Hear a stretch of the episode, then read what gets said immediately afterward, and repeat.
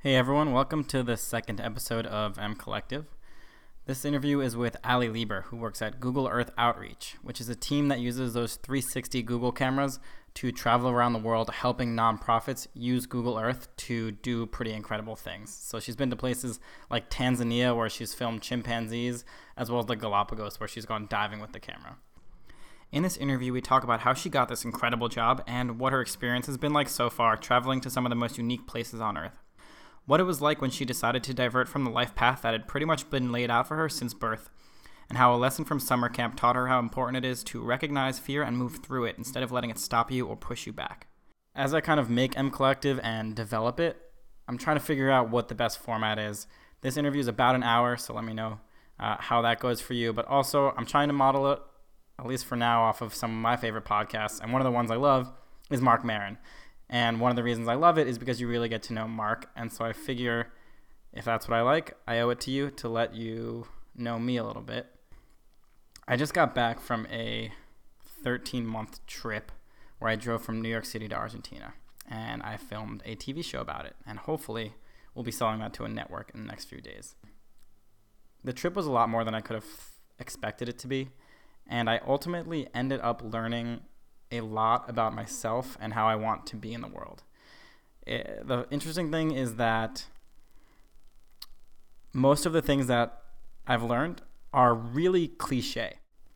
Things like you have to be kind, that it's important to help strangers, that you need to kind of check yourself when you're very confident about something and you don't know exactly why. Because I've learned that I can be wrong all the time. Um, I've also learned to be way more patient. You know, patient with other people, patient with myself, patient with the development of projects and events. Um, and as the trip was coming to a close and it was almost time for me to come back to New York, I started getting very nervous that I was going to lose these qualities. Although they are small, things like am I going to be patient? Am I going to be willing to help a stranger, go out of my way to make someone else's day brighter? Um, Will I be kind to strangers, people close to me, or myself?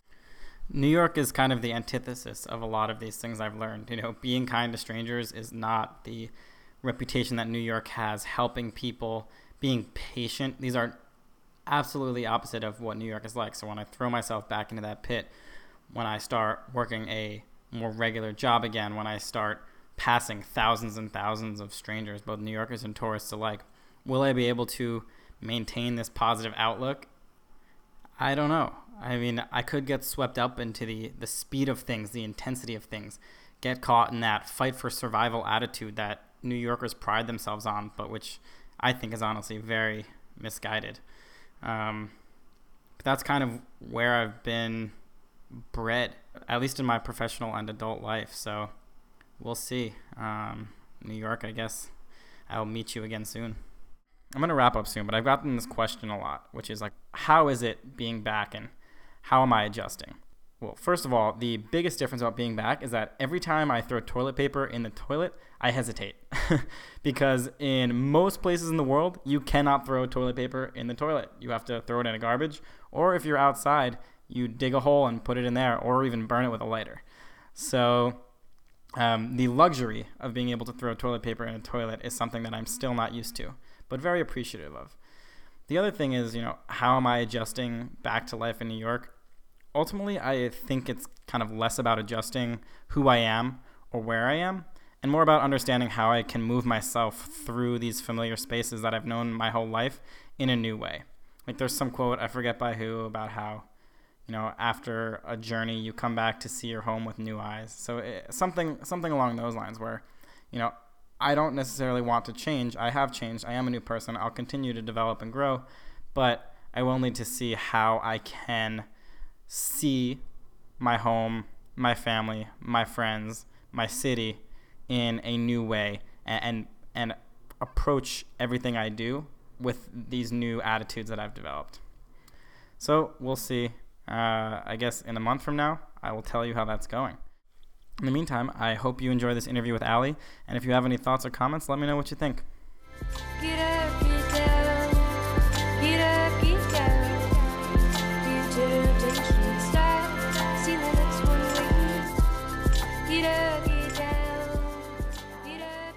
very nice intro. It's going great. Thank you. I'm here at the Googleplex in Mountain View, California, and uh, it's 6 p.m. and it's just about dinner for me, but uh, you seem to be past that point. yeah, well, we were just talking about how I'm sitting here in, in New York with a glass of wine and Allie's in the office, but apparently they have some wine in the office, so Allie could sneak some, but. I could. Oh well, next time. Anyway. Um, so Allie, I want to hear. I want to kind of talk all about your story, and there's a whole bunch of things that are really interesting and fascinating that we should hit on. But can you talk a little bit about, first of all, what your role is now? So I, I said Google Earth Outreach. You've been to Tanzania. You've been to the Galapagos Islands. What exactly do you do? That's the million dollar question, isn't it? um, I am on a small team called Google Earth Outreach, as you mentioned and we are part of the Geo org here at Google, so part of the Google Maps and Earth uh, organization. And we work with nonprofits and researchers and indigenous tribes, helping them use any kind of digital uh, mapping software, which um, is more than Earth and maps. Like uh, you might know it for looking at directions or looking at your backyard from space. It can actually be used to help visualize land change, deforestation, wars, landmine removal.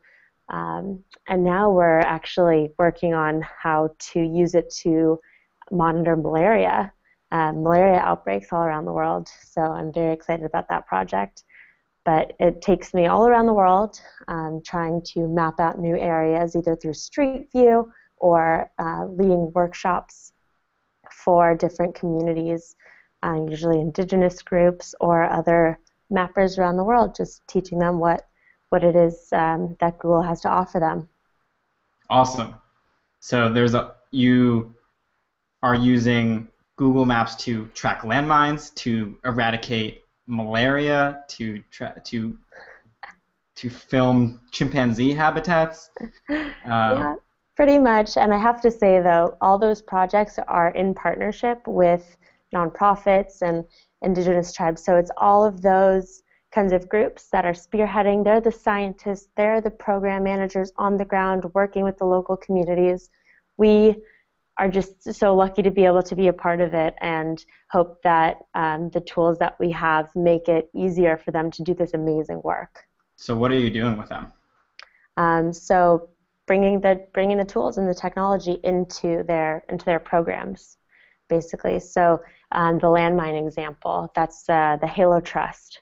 And they use Google Earth to plot out where there have been landmines left over from civil wars in, in the area. So in Angola, um, different, uh, all over Africa, and all over Southeast Asia.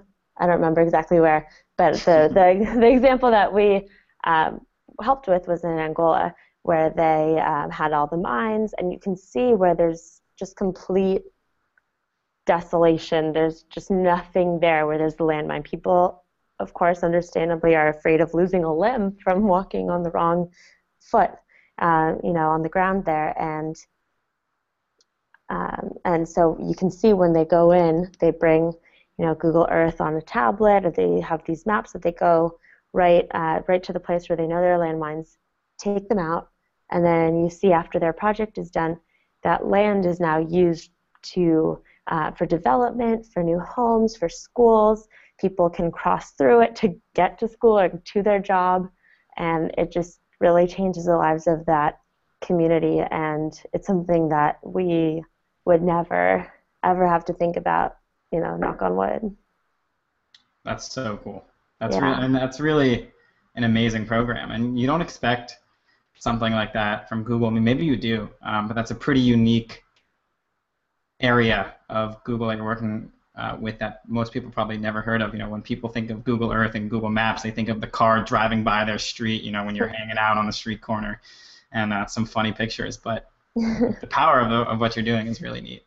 Yeah. Um, so we took Street View to Gombe National Park, which is a forest in Tanzania on the western side of uh, Tanzania, and that's where Dr. Jane Goodall did her chimp observations um, and research in the 1960s. Research, and we brought the Street View Trekker, which is basically, as you said, from the Street View car. You see that that uh, big camera on top of those cars.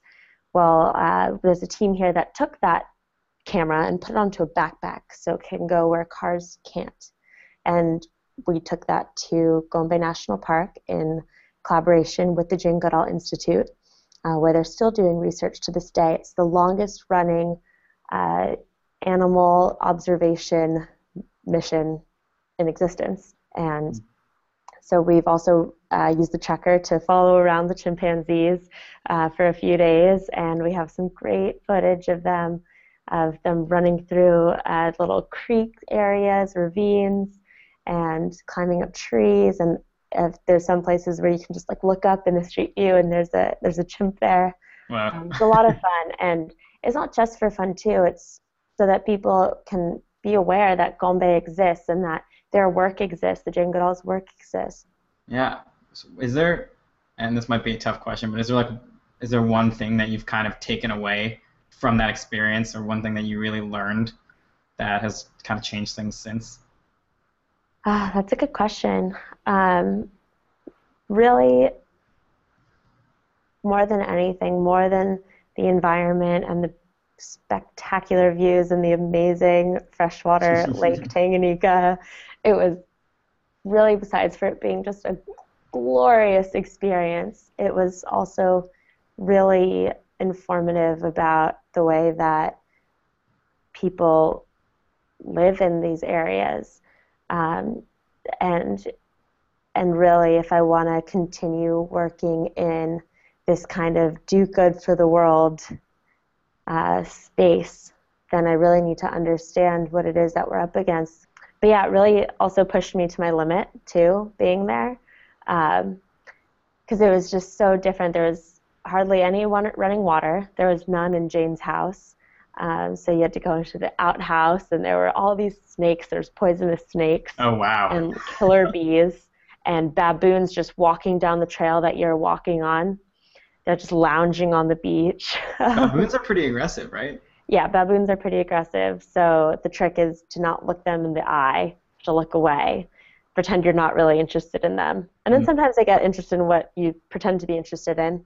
But um, yeah, looking them in the eye is a form of aggression. So you try to just go about your merry way as you pass a baboon on the path. um, but yeah, it was really just living out in the wild, something I, I've never experienced before. Yeah. It was it, so cool. Yeah, that's really cool. When when we were out on the Mongol rally, we were I mean we had a car, but it was I mean we were driving through these countries and there was times where it was like 7 or 8 days without sleeping in a home, no showers, like I kind of know what you mean, but I can't imagine. First of all, being afraid of poisonous snakes and killer bees.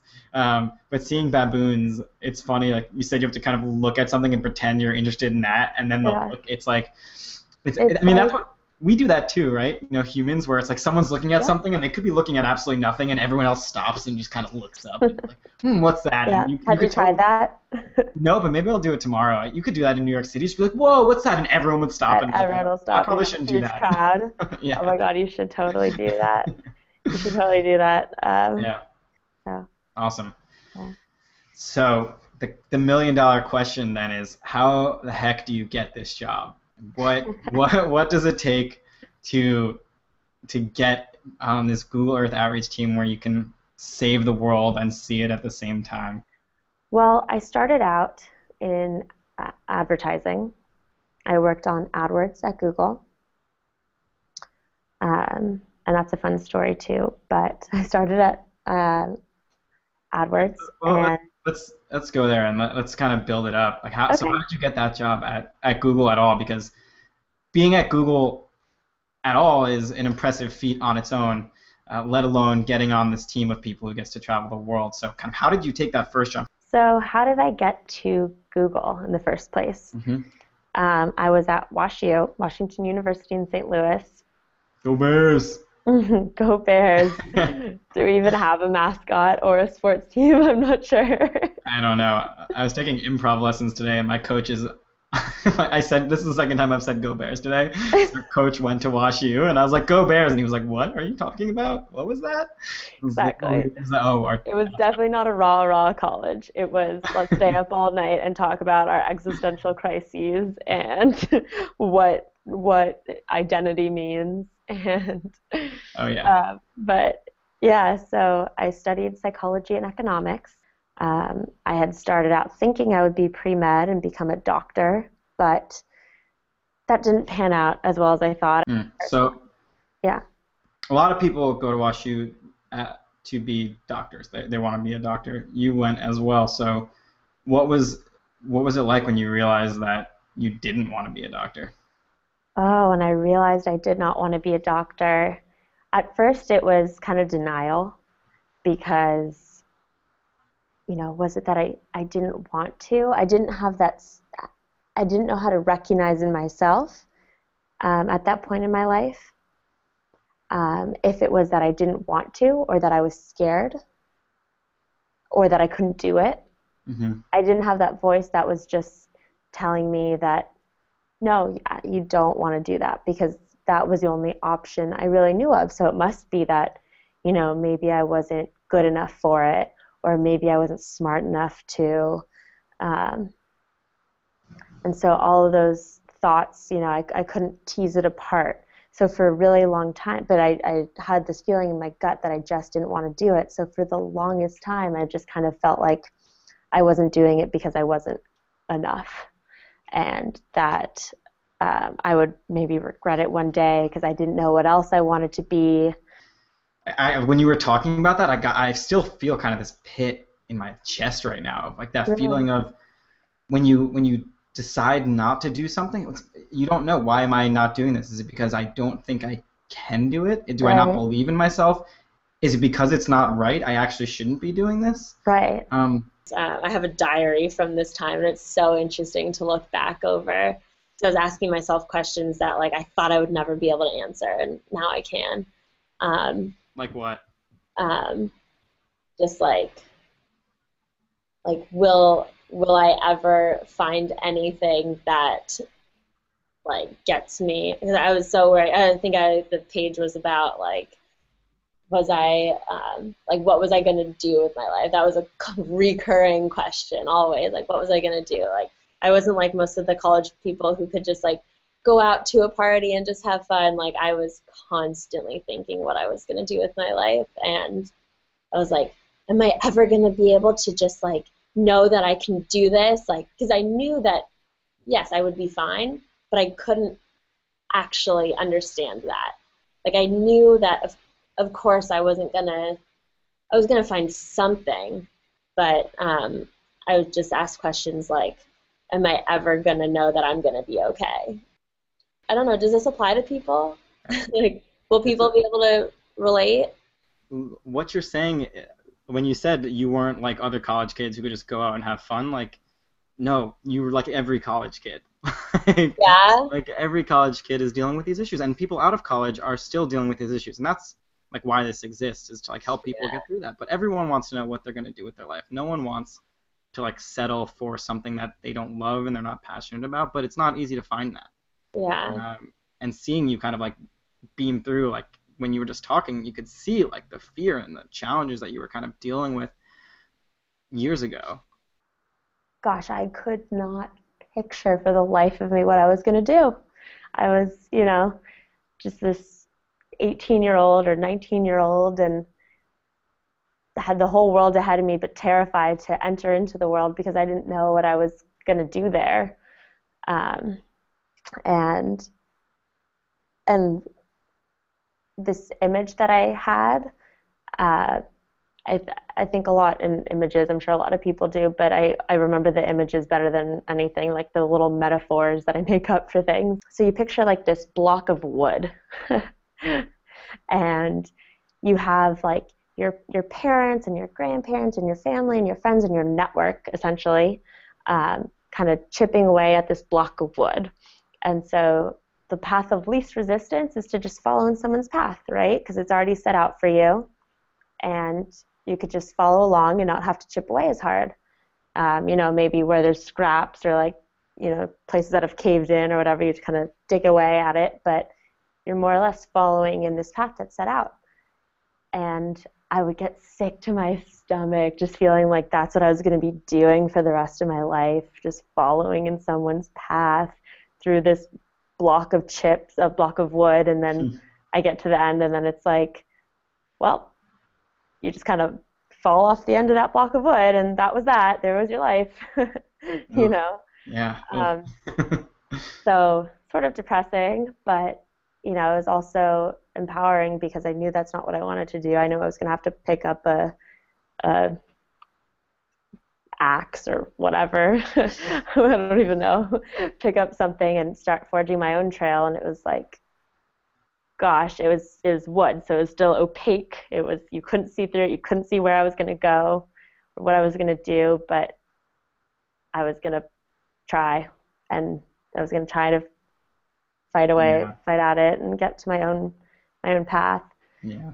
I, yeah. that that feeling of kind of having a completely blank slate in front of you is terrifying. It is so scary. I had a similar experience. Mm-hmm. I didn't. I was never pre med, but I was in the business school, mm-hmm. and halfway through my sophomore year, I had this crazy existential crisis where I was like, I, I can't do business. I'm gonna, you know, I'm gonna go do the Peace Corps in Tanzania or something. And I, I quit the B school, and I the next semester I took like a class on Chinese history, on I took a grad school class on it's called Death and Dying in Tibetan Buddhism. Wow. I took I had to take an accounting class because I just had I, there was something that forced me to do it, and I took like I think I took public health that semester, just completely yeah. random things. Right, right. Because I had no, I made this decision that I wasn't doing business, but I didn't know what I was going into. Mm-hmm. I think that's why we're friends. Yeah, yeah, and that was a really rough time for me. That was an yeah. incredibly terrifying time. I felt like a failure. I was scared shitless of yeah. what my life was going to be. Mm-hmm. Um, but then you yeah. kind of you just have to you just, I don't know I started moving and doing things and ultimately I ended up in business anyway when I graduated like the most businessy job possible funny the way the world works yeah um, yeah more but you kind of yeah. you find your way you, you explore you start chipping away right you have that block like you said and mm-hmm. as you start chipping and chipping yeah. something starts becoming clearer even if you don't know exactly what it is and you can yeah. get more confidence to I took a Lyft over here this morning and it was kind of a, a kooky Lyft driver. She was awesome though. Um, but I was like, oh, I haven't had my coffee yet. Like, I don't know if I can speak to you. and, and I was, so towards the end of the thing, I was like, gosh, I'm sorry. I've been really quiet, you know, because it's, you know, you're in someone else's car. I know you, I know they say you don't have to talk, but I always feel kind of weird if I don't talk. Mm-hmm. Um, I was like, gosh, I'm sorry I wasn't being super talkative. I'm just on my way to an, to an interview and I'm just kind of trying to, you know, get my energy up. And she's like, and she's like, oh, and she took it as a job interview, which is totally valid. And I was like, oh no, it wasn't. It's not for a job. And just about my life. I don't know. and she was like, okay, well, you do you want to talk it out? I'm like, oh no, I'm sure it'll just be natural. It's fine. And she's like, and she's like, okay. And she pulled down this like whiteboard that she had in her visor. She's like, people last night were writing all over it. And one of the question was like, what would you do if you didn't have any fear? And I was like, oh, that's so funny. One of the questions is about fear. And she's like, you know, if you're an AA, you'd be able to answer that question in a heartbeat. I'm like, really? So, like, what do people answer normally? And she was like, you learn how to use fear as a tool. And I was like, wow, maybe I should go to mm. AA. That's really insightful because that's really it really resonated with me actually and it's just so funny that I had this Lyft driver, this random Lyft driver, who gave me this like insightful piece this morning. Um, it's just funny how things work out like that, but uh, it really resonated with me because I feel like fear was a driver for me to keep pushing, so I didn't have to live in fear. I was just using it as kind of fuel to as a, as a tool to like okay let me back up so it was like if i were to look around my life and find the areas that i had fear about those were kind of the areas i wanted to work on those were the ones that I went towards instead of like turn my back on. Huh. Why do you think you did that? Because it was scarier to me to be living my life in fear than just dealing with it. Um, yeah, and I don't know why I like to do that. It might be, I don't know, I was a very impressionable little girl, and um, I went to this summer camp every year. It was a Jew camp, Jew summer camp.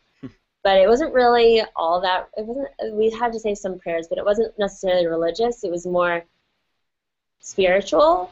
I think it was more. It was kind of like Buddhist almost. Um, it was pretty hippie kind of thing, and um, one they were always just talking about like get out of your comfort zone, you know. And there were a few times that I remember like being at camp where I just couldn't do it because I was a really big scaredy cat. I was a really big scaredy cat, and I was also so painfully shy that you couldn't like I wouldn't say a word um, when I was little, and I just remember one time at camp they had me like climb up this like I don't know thirty foot log or something. Yeah, I was tied into ropes and everything, and you had to jump from this log and hit this bell, and then you fall.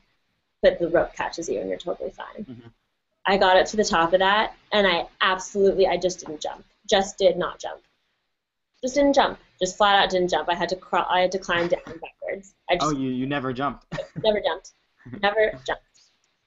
And that was kind of like, why didn't I jump?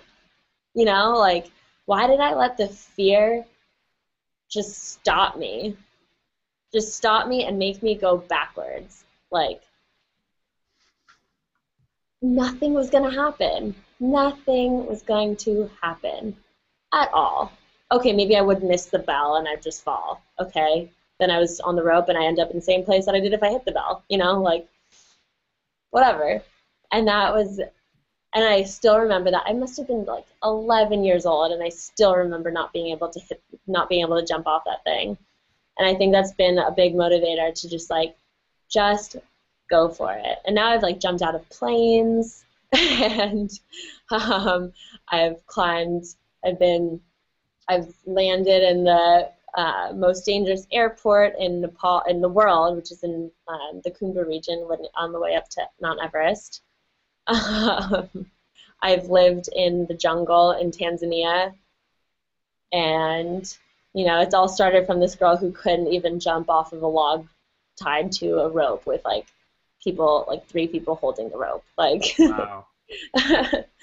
um, that story just like it literally like I like was swelled up inside. I was like, wow, that is so amazing. Is that meta the metaphor of your experience that has driven you is like so it's like it's like beautiful in in how it explains like like how fear affects you and and stops you from doing things like you want to do. Wow, I'm like really moved by that.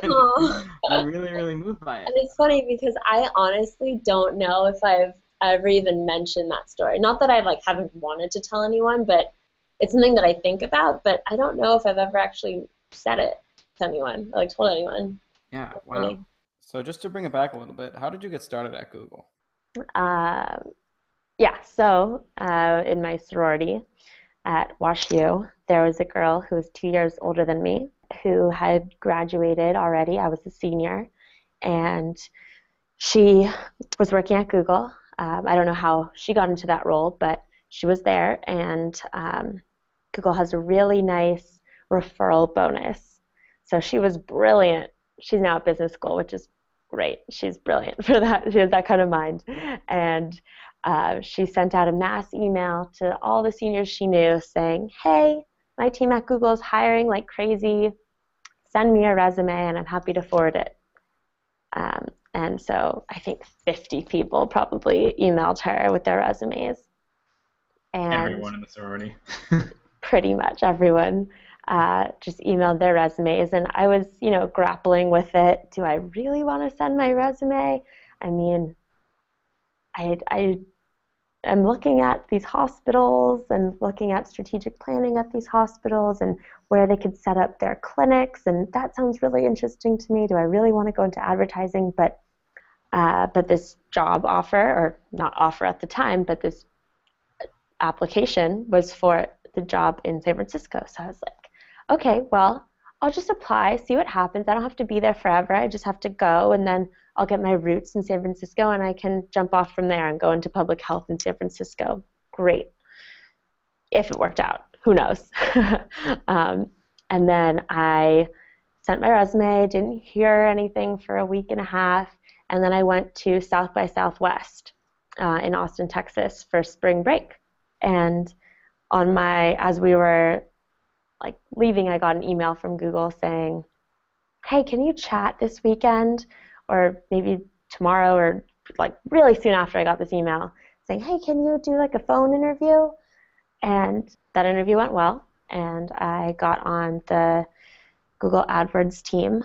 So I was actually assigned to the accounts that weren't so happy with the results that they were getting. So my job was to go in and show them how they can make it better and help them build their accounts to be better. Um, and so I did that. And so I was tethered to a phone all day, every day, and realized very quickly that that was not going to be motivating for that long. Yes, I'm a, a you know, if you put metrics in front of me, I'm going to try to get that, you know, whatever the equivalent of an A is, just because I'm wired like that, you know. um, but eventually, it was just I am I'm not made for that kind of work.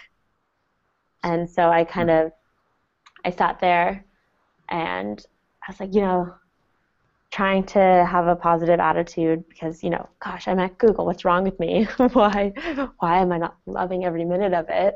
And I was like, okay, so um, I started thinking about like career development and I actually taught career development little classes. What, what was that about? I made up my own curriculum actually. I broke it up into different like segments, and one was like looking at your current job, and so I, I, I mean, I set this up based on what I was doing, even though I hadn't gotten my new job yet or anything. It was, I don't know, I was just needed to do something else. Um, in my, you know, there you're allowed to do 20% projects. It's really 140, 150% projects, not or 20%, but it's okay. Um, um, so basically, I just sat there and I asked myself, what, there's got to be something that I like about my job.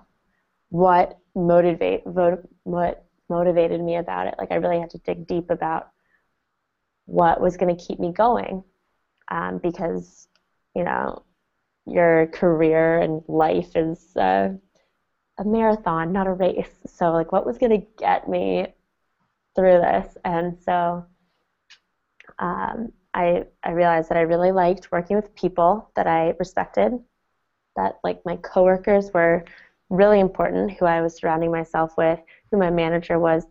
Um, you know, I needed to respect all of them and think that they were all good people, you know, that I could that they were trustworthy and good people.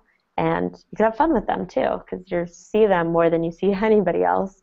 And so that was really important. And then also i really liked uh, speaking with people over the phone and helping them. I liked being able to to hang up the phone and know that i taught someone something and really enjoyed that feeling. And i think there's a few other things that i liked but those were the two that really stuck out to me that i was like no matter what i do in another job wherever it was, I need to know, you know, that I like, you know, connecting with the connecting with people, marketing jobs and other jobs that other people on the team are interested in, like a more a um, a logical next step to being on an advertising team. Um, I was not interested in. So there was this one series that a more official Google career development um, team had put together um, had people from around Google come in and have 10 on 1 lunches with people on our team or whoever was interested. And everyone signed up for the marketing person who was coming to talk. But um, as I said, I, I, wasn't interested in that stuff. Um, it seemed pretty cool, but you know, I was really interested in this other one that caught my eye, which was this weird, funky Earth outreach one that I never heard of this team or you know, I wasn't even particularly environmentally focused myself, but you know, why not? It sounded a lot more interesting than the other options, so I went. Did that. was that tough to get? Was like everyone signing up for that? No, they were all signing up for the marketing. There was, I think there was like ten people allowed in the room, and I don't even think we filled up that. Um, wow. Yeah. Interesting. So someone was going to give a talk about this team you were on, about this incredible job where you travel the world and save it at the same time, and it didn't even fill up a ten-person room.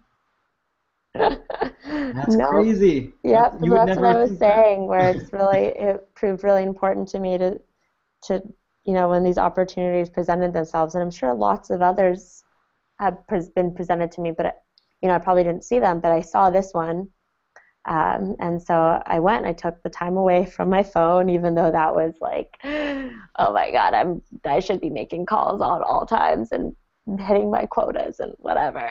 Uh, but I was like, nope, I'm just gonna go. So I went, and um, it I got goosebumps just listening to her talk. I got noticeable, visible goosebumps um, about the work that they do, and I was like oh my gosh, I just got this feeling that I was in the right place. Um, kind of the same thing that I got when I was in San Francisco. I kind of have learned to listen to that feeling because it's never done any, it's only done good for me to listen to that, oh my gosh, I'm in the right place at the right time feeling. And so afterwards, I stayed around and I talked to her, and I was, saw immediate health applications of the mapping. So epidemiolo- epidemiology is mapping essentially you know like mapping of what uh, mapping of diseases and so like john snow who is the father of epidemiology he, he mapped out cholera outbreaks using a map and traced cholera down to like this one faucet you know and that was done through mapping and an investigation and um, so i saw immediate health application where I would talk to her after about, and also they were using some mobile data collection technologies. Um, and I was thinking about all the health services that they that people could do in the field, looking at where there's malaria net coverage, where someone has the flu, or where um, a, a, baby was just born. You know, you can do all that from in the field. Um, that might not have as great health infrastructure to report this, but you can report, you can uh, gather this data from a form that you put on a mobile phone and then collect it into a map. And so I was thinking that would be an amazing application for the health would be an amazing application of this tool. And so I spoke to her after, you know, not for a second thinking that I would be the one who got to do that, um, you know, um, but just hoping that Google was thinking about it and that could one day do it. And um, I'm doing that now, by the way. But to get there, um, to get there, I, you know, I just started doing some menial things, helping with the team, uh, processing a few grants here and there, working on their YouTube page, you know, um, nothing crazy, just trying to help them out where and when I could. But they were traveling so much that it was hard to keep in touch. And so I didn't really hear from them for a while, but then the girl who gave the talk uh, reached out to me and said, Hey, would you be interested in applying for a new role that we have on the team? I was like, oh, Really? Yeah, absolutely. So I, I applied for the role. Then I had an interview with every single person on the five person team because, um, you know, they're a really tight knit team and anyone that they bring in has to be has to pass the I want to go camping with them test. Mm. Yeah, that's an important it's, test. It's, it's, our it's our test, yeah. Wow. And then I got to speak with Rebecca, my manager, and we just really, really clicked uh, in in the interview. And um, you know, I'm sure that program managers, high level program managers, even were applying for this role, and you know, I knew I was up against some stiff competition, but again, um, like I always do, I kind of had a backup for myself. I was going to go back to school and become a genetic counselor, so I was able to have this confidence about myself, and I just was really genuine and really, really clicked with the manager. And she finally decided that, you know, even though there are other more qualified people, I want to take a chance on Allie because I, I want to work with her. I think good things will happen. And so now she's my manager, and it's been amazing. I've learned so, so much. And I remember I hadn't heard back for a really long time, and it was uh, this one Thursday night, sometime in winter of 2012, and um, I had I had talked to everyone on, in my family over the phone, saying, you know, I'm going to quit my job. I'm going to go back. I'm going to become a genetic counselor, and and will you support me? Like, am I totally lame for leaving Google? like, like, am I going to be on the streets? And I talked to everyone: my mom, my dad, my sister, my brother. Finally, hung up with all of them at 11:30 p.m. that night. Passed out because I was just so exhausted and emotionally drained. And then stayed home from work. Uh, just worked from home that that Friday, the day after. And I was just minding my own business, and then I got a G chat from Rebecca, my boss, my now boss, saying, "Hey, you around? You want to come come to my office?" I was like, "Oh my god, the one time, the one time ever I decided to work from home." Ugh. So I told her, "No, I'm working from home, but I'm happy to give you a call." Or I gave her my number, and she gave me a call and said, "Allie, are you ready for an adventure?" And I was I just started yelping. I was like, yes, yes, I'm so ready. It's like ecstatic. It's like, have you ever seen, it's an old reference, but have you seen that YouTube video of the guy who sees double rainbows? and, and yeah. he was just like, like, what's that? Yeah. He's, I Oh my really god, the double rainbow. You were that just- yeah, that that guy. Yeah. And then I called up my family. I was like, change of plans, guys. um, and I have not looked back. And yeah, it's been it's been amazing. Awesome. Awesome. So first of all, um, you said that you weren't the most qualified person applying for the job. Um, did you did you know that going in? Um, I had assumed it for sure. Um, you had none, no program management experience. nope. Zero.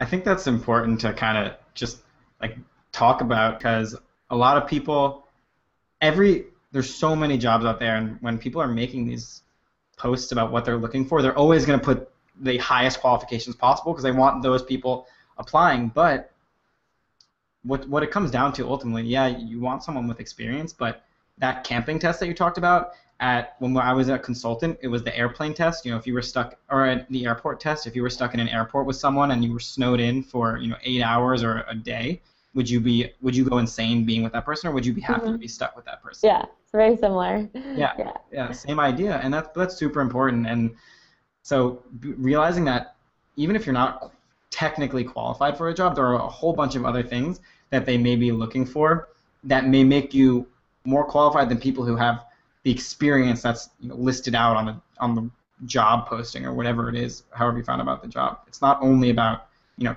the, the checking the boxes of what they're looking for. Yeah, it's never it's never that.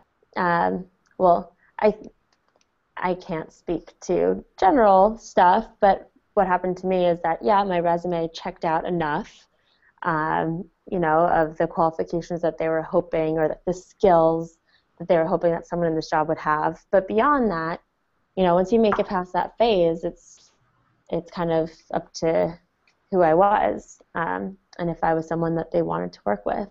Um, so Um, the other things that you mentioned, kind of about getting getting this job, or the other big thing that I, I kind of see is that, first of all, you said you were just helping with little administrative tasks, helping them process grants, little things that are pretty tedious, not enjoyable at all. But you were just doing that on you know in your free time to to just support them just because you liked what they were doing so much.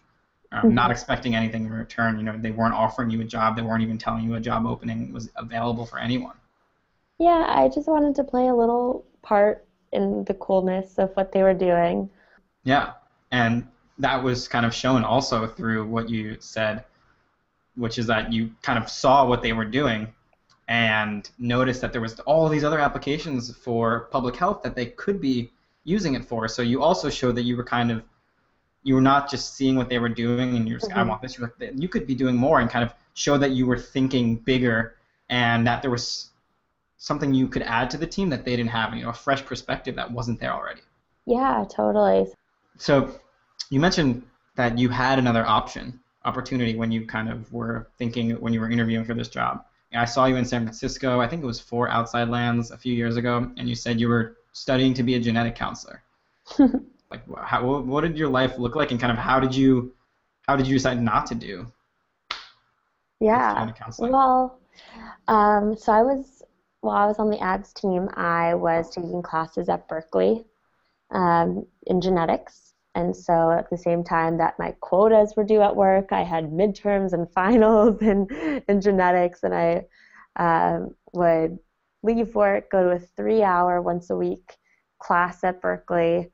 So I was just doing a whole bunch of stuff, trying to figure out what it is that I wanted to do, and I really got passionate about uh, genetic counseling because uh, I actually had to go see a genetic counselor. And uh, while I was there, there was this kind of intern that was doing the work. And, you know, the, the qualified, certified person was also in the room, but it was being led by this person in training. And she was very sweet, but I was I was thinking, gosh, I could I could do a better job at this oh gosh, I really should. I should do this job. Like this, you know, and all of a sudden it kind of clicked. Like I got to have a lot of personal interaction. I got to stay close to like cutting edge of science. Um, I got to have like clients and work in like a really just cool up and coming field, and that was appealing to me. So I decided to explore it. I and I and I did that. Um, but but I just kind of figured that the field would be around um, when I was ready to do it because you know when the options when my options were stay at ads or go somewhere else I wanted that somewhere else to be the genetic counseling but then when it was stay in ads go back to school or take this really awesome job you know it changes you know Mhm. you, you, the, I can only make decisions about what's with my options that are in front of me at that time. So those were my options. And when this third thing came on the table, it was like, well, the other two will still be there, but this opportunity is not going to be there. So I'm going to jump on it and just go run with it. Yeah. Cool. yeah. So I still uh, might become a genetic counselor Hmm. one day, but I don't know. Yeah. So it differed because in a way it was it's kind of like when you when you decided not to be a doctor, but in this case you knew the options, you chose an option as opposed to just leaving another. Yeah. Besides just dropping out of something, you chose you chose options and Mhm. also you it seems like you had a confidence and, and a comfort in knowing that okay i'm going to go after this this life in google earth and if that doesn't work out i've still i still have this other option so there was a kind of that safety net there which makes that decision much less a- lot there's a lot less pressure to it Yeah, it didn't feel like I was running from anything. You know, when I was turning down being in the pre med program, like that felt like I was just running from it because I wasn't running towards something else. But now it didn't feel like I was running from anything. I was just running, and this pulled me, and that's where I was going to go for the next while. Um, cool yeah. so so now looking forward you say you might be a genetic counselor like what's what's the future hold for Allie? no idea. do you have a, do you have a I have no idea, but No I'm. I'm not as scared about it as I once was. Um, yeah, I'm just gonna keep doing what I'm doing, And for the first time, I don't really have a five year plan. I don't even have a six month plan. You know, we'll see. We'll see what happens. I just feel free in my own mind to let myself not know the future and just kind of live in the moment and make my future as as I go. If that makes sense. I'm curious, and you know, I don't know if you if you've thought about this, but it's I'm seeing kind of two Allies. It's like the Allie dropping out of pre med, feeling kind of like you're failing, not really knowing what's going on, and kind of jumping to this abyss. And Allie, who now you still don't know exactly where you're going, but you you seem very much at peace uh, and and confident and comfortable with where you are. You know, what do you think changed? You know, how are these two Allies different? Besides, you know, now you have these kind of options. How mm-hmm. do you mm-hmm. deal with fear differently? How do you deal with decision making? You know, what's what's what's new? yeah, it's just it's just a lot of it's experience. It's being out in the world and it, testing myself and pushing myself to the limit to see that yes, I can do it. You know, um, and knowing that and having a real true confidence that yes, I can do it, then it, it doesn't. I'm not as scared, and you know, I don't let fear rule me. You know, it doesn't. It you know, if I do feel nervous about something, like for example, today I had to give a big presentation at a conference, um, and yes, I was really nervous from it. But then I was like, gosh, this is good nervous energy. I'm going to like lean into it and and you know just learn from it. And I think every experience is something that I've learned from. And um, yeah, I just remember asking myself all these kinds of questions like, am I ever going to get anywhere? You know, just I, those questions would come from a place of really just not knowing, you know, not having had that experience of having to figure it out on my own and just being worried about the future and what would happen when I did have to be on my own and figure things out.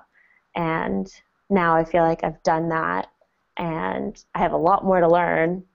Don't get me wrong, we all do. I have a lot more to learn, but now I, I know I can do it. Um, and so I've kind of looked back at those questions that I asked myself about, am I ever going to get anywhere? And now I'm just like, yes. yes, I am, and I'm I feel free about it, and great. Yeah, you know, I'm kind of I've never thought about that that wood block metaphor before, um, but it's coming back up now for me. You know, I'm thinking yeah. about it now, and it's like without exp- I guess the, the the axe that you had is, is experience. You know, when you first yeah. when you left that pre-med opportunity. You had you've never done anything like that before. You know, you grew up and life was kind of planned for you, and you mm-hmm. just followed the rules and followed what people told you, and that worked out.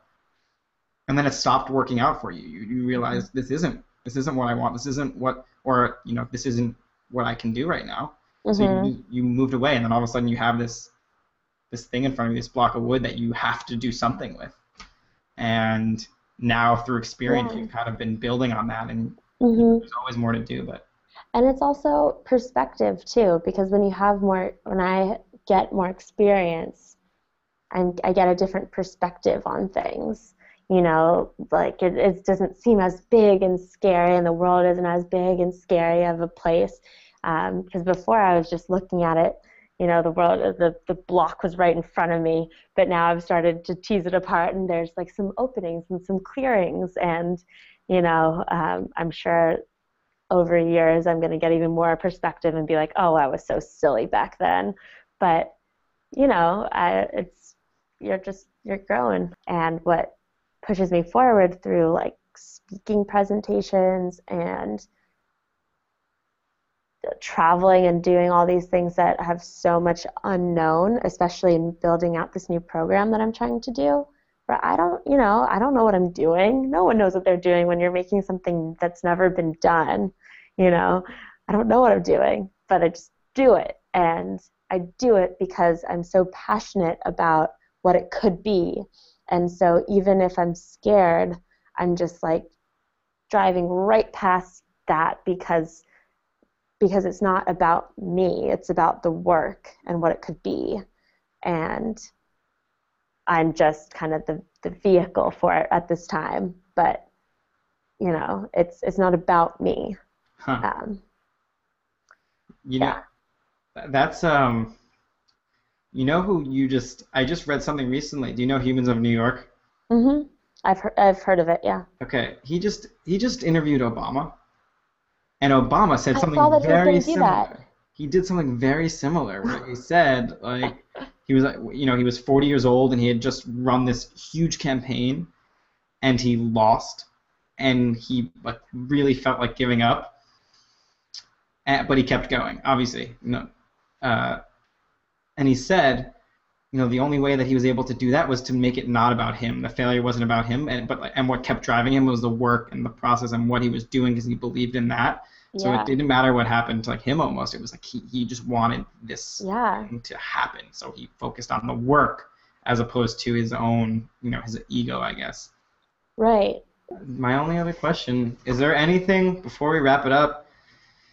If there was one resource, one book, one person, one website, one thing that you think everyone should like if they're not checking it out, you know, they're really missing out. It could be something stupid, it could be something inspirational, it could be something uh, educational.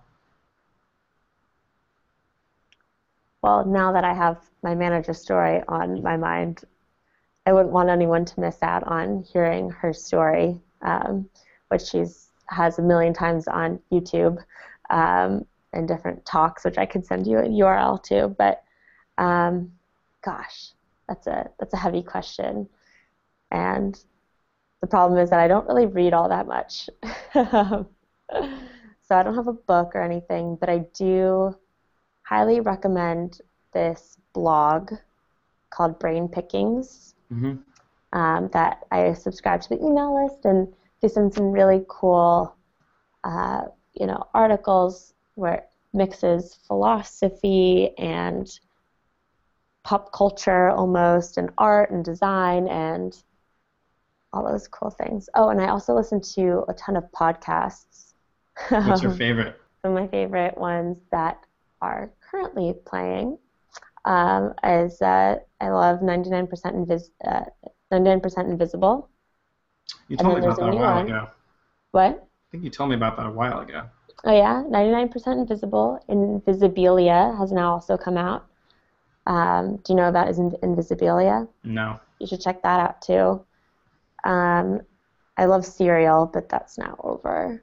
Um, have you seen? Have you listened to Serial? No. I missed out on the craze. So, yeah, it was all up on that craze. But, um, yeah, I just, I love podcasts. It's like the best way to fill up kind of like blank space in your day. Like if you're driving or working on like a tedious task, like instead of music now, I put on a podcast and learn something new.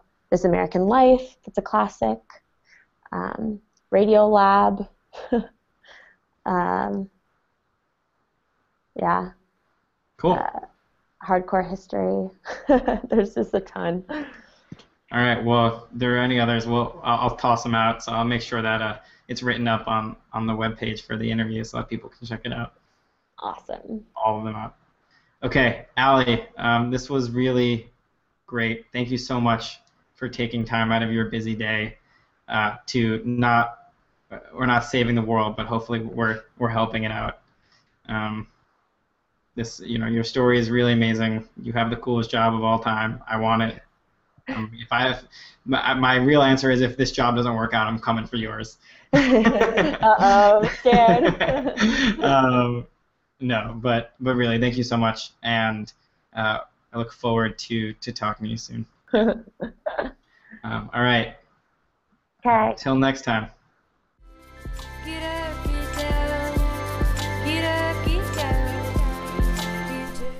Okay, everyone, thanks for listening to this Emma Collective interview with Allie Lieber. I hope you got as much out of it as I did, and I'll see you next time.